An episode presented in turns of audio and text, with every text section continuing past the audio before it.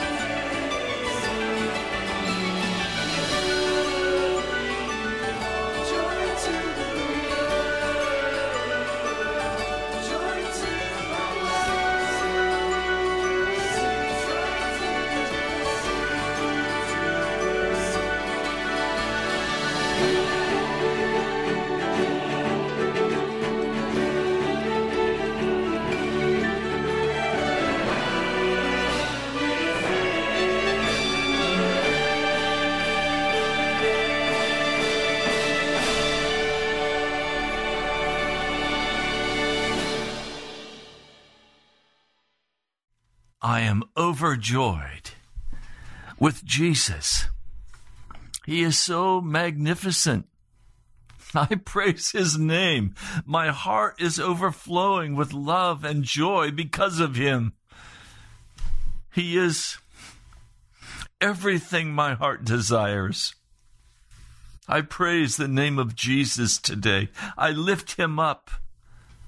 I lift him up. I praise and worship him. Oh, today you're listening to Pilgrim's Progress. Pilgrim would have been dancing with that music before the Lord. It is an ode to joy, to Jesus. I praise his name. Nothing is impossible for our Lord and our Savior. My family had a tradition. We would always gather around a Christmas tree on Christmas Eve. One Christmas, and by the way, my father did not want a Christmas tree. He said it was a pagan holiday, but my mother always insisted on a tree. That year, we didn't have very much money. And there were no packages under the tree. It was barren. We had a tree that we'd brought in from outside. We had fashioned a stand for it. And it stood there almost naked. And Mother called us to dinner, and there we had the normal the normal meal for our family. Potatoes, two or three kinds of beans, some corn, all from our garden and all that we had canned and prepared for the winter. Dad's homemade bread with peanut butter and jelly. And we had our our Christmas Eve dinner. And then after after dinner we went in and sat in the living room. And there was a knock on the door. And Dad went and opened the door. Who could that be? On Christmas Eve. And it was Pastor Carnes, the pastor of our church. And he said to Dad, who was the head elder, Matt, my wife and I are old, and we don't need to celebrate tonight, but you and your family do. So we brought our Christmas to you. And in they came with a beautiful village, a, a white snow that they put down around the tree, and then a village with lights on, on that the village of Bethlehem. And then they began to bring in dishes of food for Christmas dinner. And they brought in packages wrapped beautifully with bright bows and, and bright wrapping paper. We were utterly astonished. We prayed together, and they made their way home. And with great wonder and joy and awe, Dad took down his Bible and he read for us the scripture that I too, when I had my girls at home, two precious daughters, I would always have my Bible. They would bring it to me, and before any gifts could be opened, this is what we read. In those days, Caesar Augustus issued a decree that a census should be taken of the entire Roman world. This was the first census that took place while Quirinius was governor of Syria and everyone went to his own town to register. So Joseph also went up from the town of Nazareth in Galilee to Judea in Bethlehem, the town of David, because he belonged to the house and line of David. He went there to register with Mary, who was pledged to be married to him and was expecting a child. And while they were there, the time came for the baby to be born, and she gave birth to her firstborn a son. She wrapped him in cloths and placed him in a manger because there was no room for them in the inn. And there were shepherds living out in the fields nearby, keeping watch over their flocks at night. An angel of the Lord appeared to them, and the glory of the Lord shone round them, and they were terrified. But the angel said to them, Do not be afraid. I bring you good news of great joy that will be for all the people. Today in the town of David, a Savior has been born to you. He is Christ the Lord. This will be a sign to you. You will find a baby wrapped in cloths lying in a manger. And suddenly a great company of the heavenly host appeared with the angel, praising God and saying, Glory to God in the highest, and earth peace to men on whom his favor rests. When the angels had left them and gone into the heavens, the shepherds said to one another, Let's go to Bethlehem and see this thing that has happened that the Lord has told us about. So they hurried off and they found Mary and Joseph and the baby who was lying in the manger. And when they'd seen him, they spread the word concerning what had what they'd been told about this child, and all who heard it were amazed at what the shepherds said. But Mary treasured up all these things and pondered them in her heart. The shepherds returned, glorifying and praising God for all the things that they had heard and seen, which were just as they had been told. And on the eighth day, when it was time to circumcise him, he was named Jesus, the name the angel had given him before he had been conceived. The Christmas story. The story of Jesus' birth. What joyous news that Jesus was born.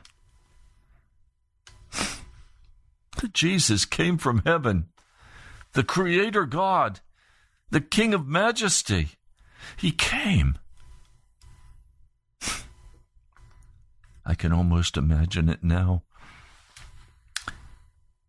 The angels are all watching with great wonder because they know something has happened with the King of Kings and the Lord of Lords. They're very attuned to his to his spirit. And they watch as he moves and makes his way to the portal that opens from the spirit realm into the material realm.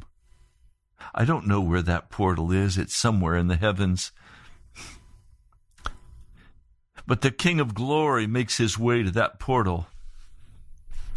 And suddenly, in a flash, he's gone. And the angels, they're accustomed to Jesus on occasion going down to the earth and speaking with Moses, with Abraham, with others. But what is it this time? It slowly dawns on the angels with great wonder and excitement that this time Jesus has not gone down to speak with a prophet. He's not gone down to lead his people out of Egypt. With wonder and amazement, they watch as the Holy Spirit places Jesus, the King of Kings and the Lord of Lords, as a baby, as an infant, into a mama's womb. Astonishing. Their Lord, their Master, has lowered himself to the womb of a woman.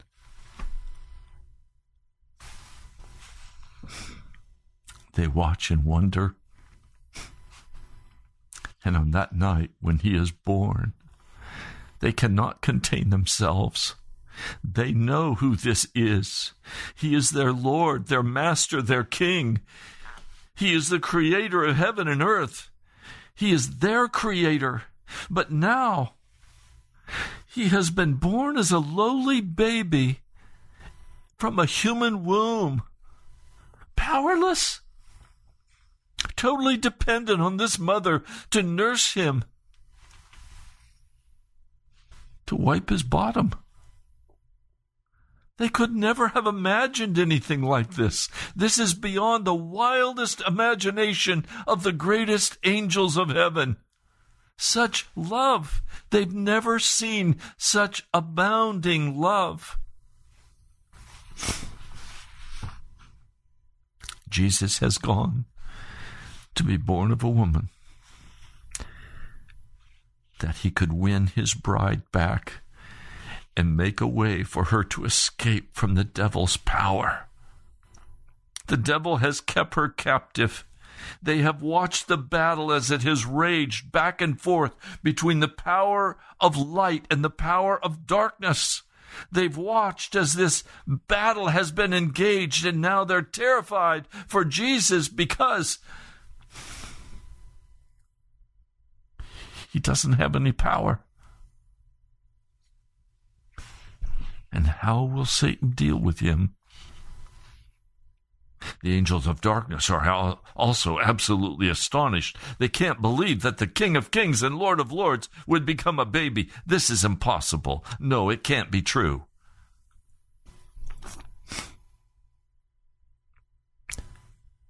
In the midst of all of this wonderful, wonderful activity, no one bows and worships the King of Kings and the Lord of Lords. And they're amazed. Mary and Joseph move to a house. They're no longer in the cave. They're no longer with the cattle and the donkeys and the goats and the sheep. They're now in a house. No doubt Joseph is working or looking for work so he can support his wife and his new baby. We're told that he has no union with his wife until this child is born, until this baby comes. And when he came, he named him Jesus. The name meaning he would save his people from their sin. Meaning, literally, he would lift the sin up off of his people and set them free to worship and serve in righteousness, in innocence, in glory before the Father. Now, after Jesus is born in Bethlehem in Judea, during the time of the wicked King Herod, Suddenly, magi or wise men or astrologers from the east come to Jerusalem and they go to the king and they ask him, Where is the one who has been born king of the Jews? We saw his star in the east and we've come to worship him. It was like a bomb had been set off in Jerusalem. What do you mean? A king of the Jews has been born? Where? How did this happen? King Herod was desperately angry and disturbed, and all of Jerusalem was upset, buzzing with excitement. How is this possible? The Messiah has been born?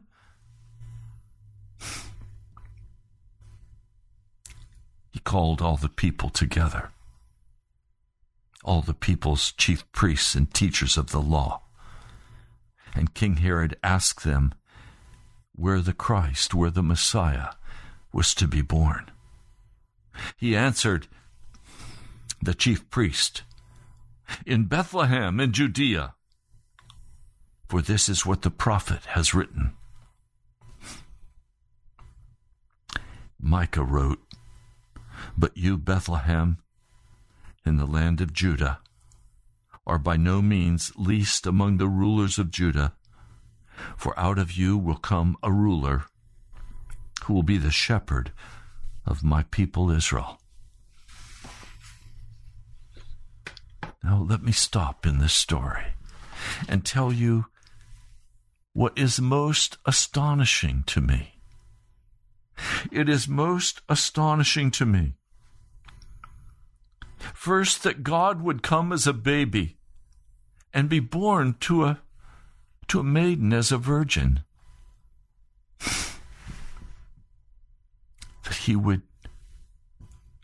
break into human history in such a manner that he would live human history. Always before in the past, when Jesus came and broke into history, it was to speak to a prophet or to a king or to a judge. And then he was gone. But now he's come to abide with his people. He's come to live with us.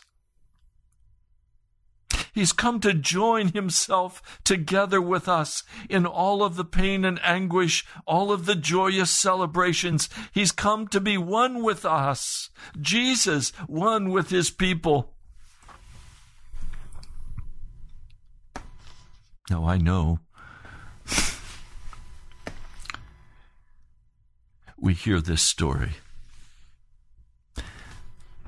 But please, my brother, my sister, this is more than a story. This is not about Santa Claus living in the North Pole. That's all a myth, a myth, a legend. It's not true. There is no Santa Claus. It's a lie. But there is Jesus. And he is real. And he came and demonstrated beyond the shadow of a doubt his compassion and his love to you and to me. Now, I want you to expand your mind for a moment with me, please. If Jesus could come and crash through from the spirit realm into the material realm and become a baby and dwell in flesh among us, is there anything too hard for him today to come and crash once more out of the physical, out of the out of the spirit realm into the material realm and interfere and change your history? To change you. To heal you. To restore you. To make you righteous Oh, we have in our American culture belittled the Savior when we say he cannot deliver us now from our sin. Is sin that powerful? Of course not. He did not come to cause us to continue to be molested by the devil. He did not come to cover over our pain and our anguish and say, You must always continue to walk in sin. It's impossible for you to be free from sin until you die.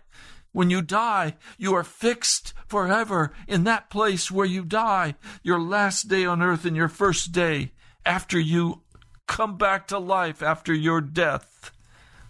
You will be the same person, crystallized forever, either in righteousness or in sin.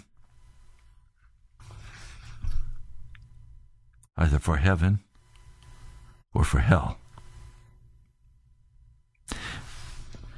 Jesus came and burst through from the spirit realm into the material realm because it was his intention to set us free from all sin. I read that passage for you yesterday, but I, I think I need to read it again.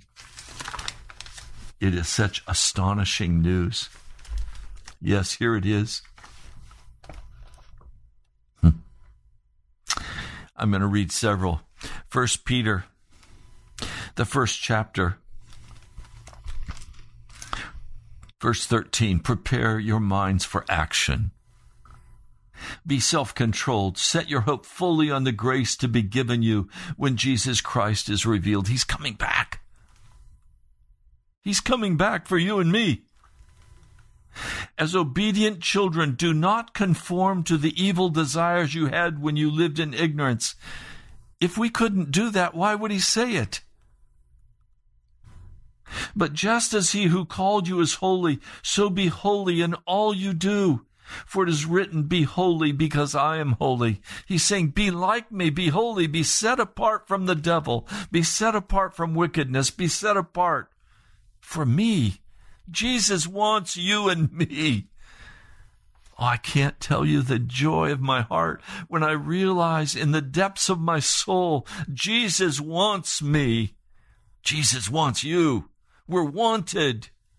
We're not cast aside and deserted and left to die in our sin. We're wanted by Jesus. Now listen. Now that you've been purified, now that you've purified yourselves by obeying the truth, so that you have sincere love for your brothers, love one another deeply from the heart. For you have been born again, not of perishable seed, but of imperishable, through the living and enduring Word of God. For all men are like grass, and all their glory is like the flowers of the field. The grass withers and the flowers fall, but the Word of the Lord stands forever. This is the word that was preached to you. Oh, I'm preaching to you an honest word straight from the scripture. Love one another. Do whatever you have to do. Forgive whomever you have to forgive. Stop cutting and running. Stop separating. Love one another. Love one another. That's the message that Jesus came to bear to his people. I love you, my people. Love one another. Be cleansed by my blood. Be washed by my blood. Be made clean. Come and let me enter into you. Let us become one together. He went into Mary's womb. And there he was born. And he says, Now love one another. Rid yourselves of all malice, of all deceit, hypocrisy, envy, slander of every kind. Like newborn babies, crave pure spiritual milk, so that you may grow up in your salvation, now that you have tasted that the Lord is good. He's saying, Come, grow up. Now I want to read a, another scripture to you. It's forever burned in my mind and my heart. It rings in my heart. I want it to ring in your heart. It's like a bell, like a, a, a, beautiful Christmas bell sounding in my heart, in my ears, in my heart, in life. First Peter, second chapter, verse 24. He himself bore our sins. That is, he himself carried the burden of our wickedness, of our sin, in his body on the tree, so that we might die to sins and live for righteousness. By his wounds you have been healed. Jesus came as a baby in a manger so that you could be set free of your sin. Please, please don't die in your sin. Jesus loves you. He's borne your sin already on his body to make preparation for you that you would not have to die. But you must die to your sins. You see, He's the shepherd and overseer of our souls.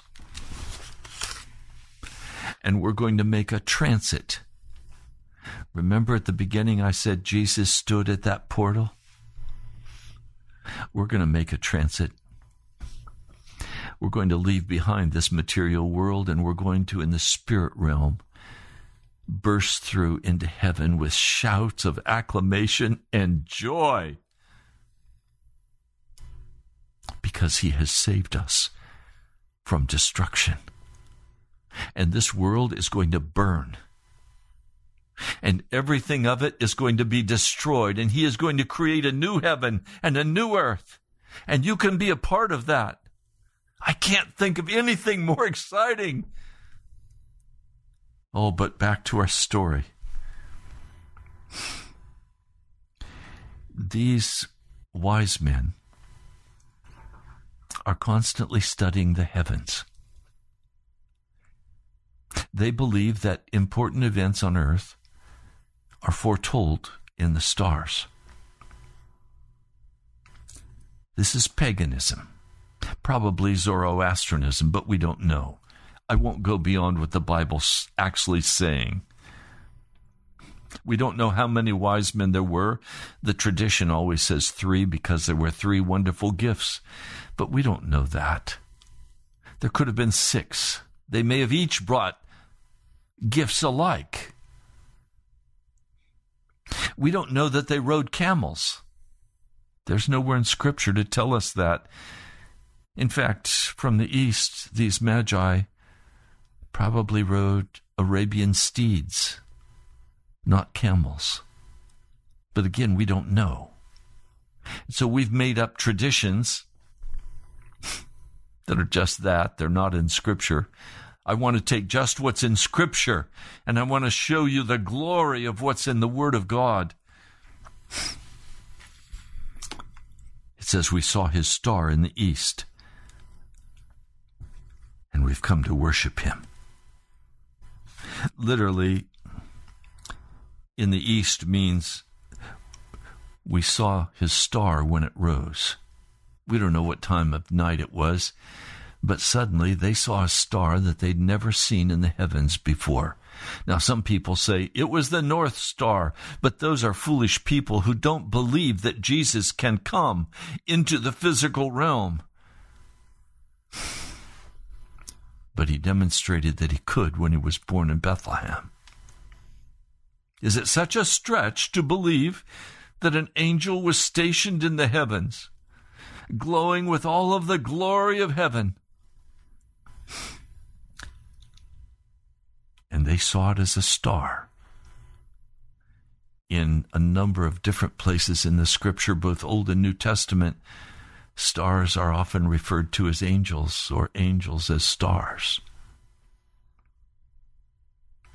Now, they saw that star when it rose, and they believed that that star indicated that this was a king and they came to pay him homage. The word to worship is also the word homage, that is to reverence, to bow down before. King Herod, when he heard this news, felt immediately threatened. The Jews were going to have a king, and would that mean a civil war? Would that mean a war with Rome? What would that mean? He could not abide that thought of having someone compete with him for power and glory. Had he only known, had he only known, he could not even begin to compete with this king. He asked them, Where's the Christ to be born? Where's the Messiah born? The Messiah was the hope of all of Israel. They had been waiting 400 years since Malachi for the coming of Messiah. And the word comes that he's to be born in Bethlehem. Micah said he would be the shepherd of his people Israel. So Herod called the Magi in secret, and he asked them at exactly what time the star had appeared. And then he said, Now go to Bethlehem, go and make a careful search for the child. As soon as you find him, report to me so that I may go and worship him also. We live in a realm of pure, undivided wickedness. We do not live on neutral ground. We live in a war zone. And there are casualties in this war zone. Jesus' disciples, with the exception of John, all died martyrs' deaths. Peter, crucified upside down with his wife crucified beside him. Bartholomew probably died in India. We don't know for certain.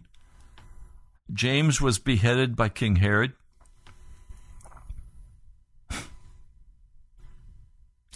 They died martyrs' deaths. This is an extremely wicked world we live in. And today in China, even as we're now speaking, precious men and women and children are being beaten, tortured, imprisoned, killed, murdered, martyred. Saudi Arabia, Christians are beheaded, whipped and beaten. Will you choose Allah or will you choose your God, Jesus? Let's make no mistake about it. Allah is not the God of heaven and earth. Allah is a Mesopotamian God. He is not the King of Kings. The King of Glory would never do what he has done through Islam in the murdering of people. Jesus did not come to kill people, he came to save people.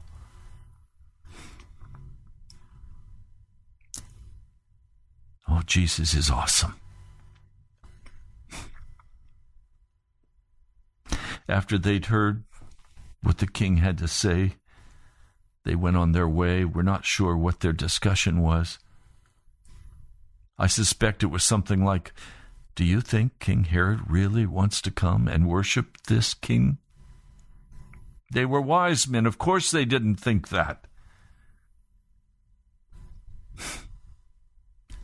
the star that they had seen in the east once more rose that night and it traveled with them. It went ahead of them until finally that star stopped over the house where Joseph and Mary and baby Jesus were living. They were overjoyed when they saw that star. They knew they were on the right track they knew they were coming to the King of Kings, for they had never seen the star of a king before. Most kings, all kings, came and went, and there was no star in the heavens. They knew this was a very unusual king. When they saw the star, they were overjoyed. And I tell you today, I too am overjoyed because Jesus has stepped into my life and rescued me time after time. He has changed my heart. He has restored me to himself, and he's now come and dwells in me and has anointed me with his Holy Spirit to speak this word to your heart. I have been born by the Spirit from above in the spirit realm. And Jesus has come and made his home in me. And now I have the privilege of coming and speaking his word to you, begging that you too be overjoyed at this word. That you turn your heart to Jesus. As they knocked on the door of that house, there was the child with his mother Mary. And they immediately bowed down and touched their foreheads to the ground, and they worshiped him. It's strange to me that the chief priests, the rulers of Israel, did not make their way with the wise men. It should have been a whole procession from Jerusalem but it was not. The chief priests, the scribes, the Pharisees, they were all threatened by the thought of this Messiah coming because he would upset everything they had with Rome. He would change things. They were happy with the way their cash flow was from Rome, from the tin mines that they ran and from the other businesses they had. They were happy with their rituals. Many today in church would be equally upset if Jesus came to their church because it would be an upsetting experience and Jesus would change everything.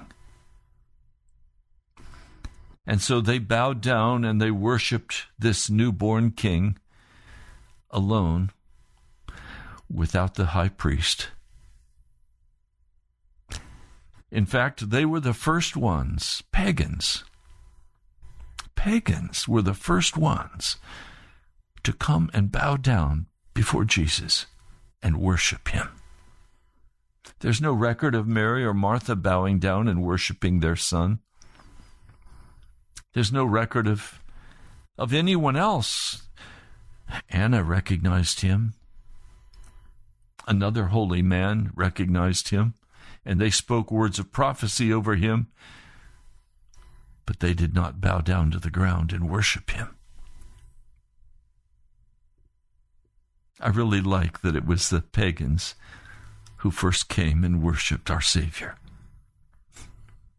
And now I am a pagan, transformed into a son of the living God, and I bow down with my head touching the floor, and I worship him.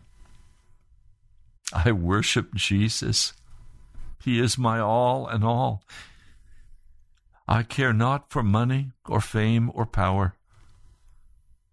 I care only to bow at the feet of my Master.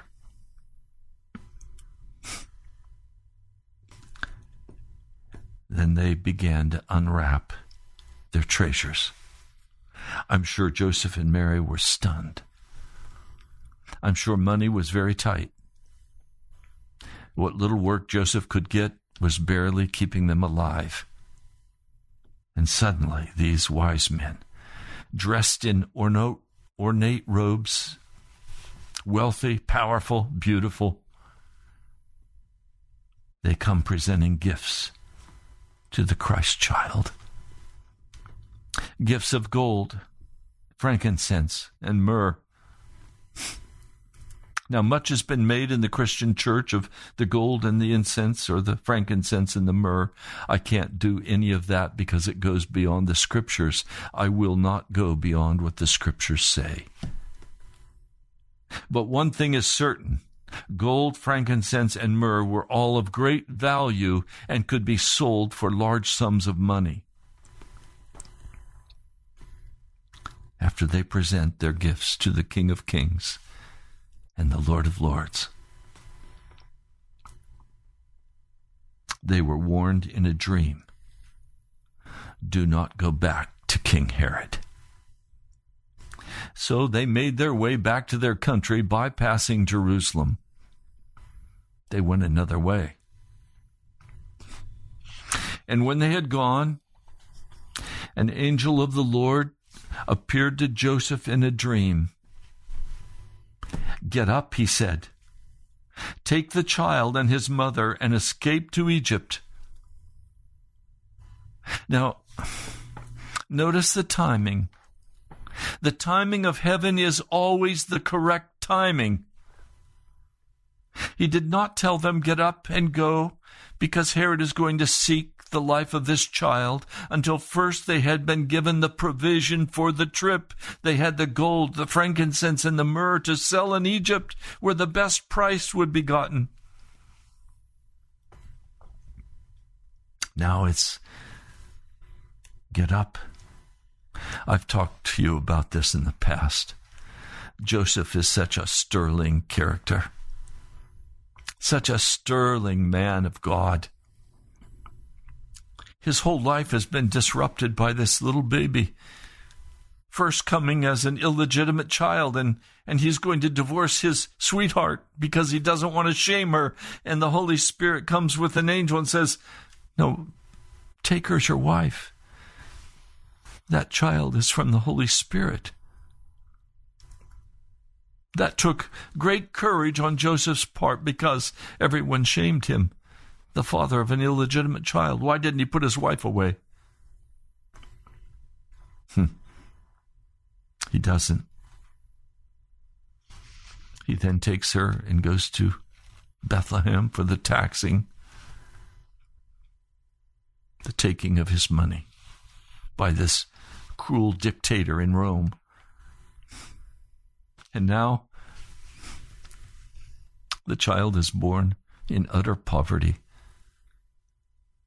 They are given gold, frankincense, and myrrh.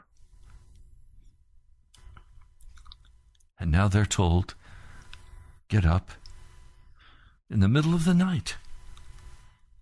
In the middle of the night, take the child, go down through the Negev, make your way through the desert, make your way to Egypt. Stay there until I tell you, for Herod is going to search for the child to kill him. So now they know their child is in great danger. And with fear and trembling, they quickly pack their few belongings. They move out of the house and they go directly to Egypt. Probably one of the first things they did when arriving is sell their frankincense and their myrrh. He got up, it says. He took the child and his mother during the night and left for Egypt. He did not hesitate. He knew this child's life was at stake. Can you even begin to comprehend? I can't that God would put his life in the hands of a humble carpenter and of a young bride. And they would carry him out of Israel and go to Egypt.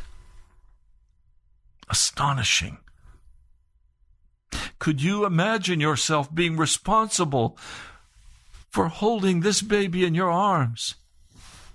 and nursing him at your breast, changing his diapers, bathing him, cooing to him, quieting his heart.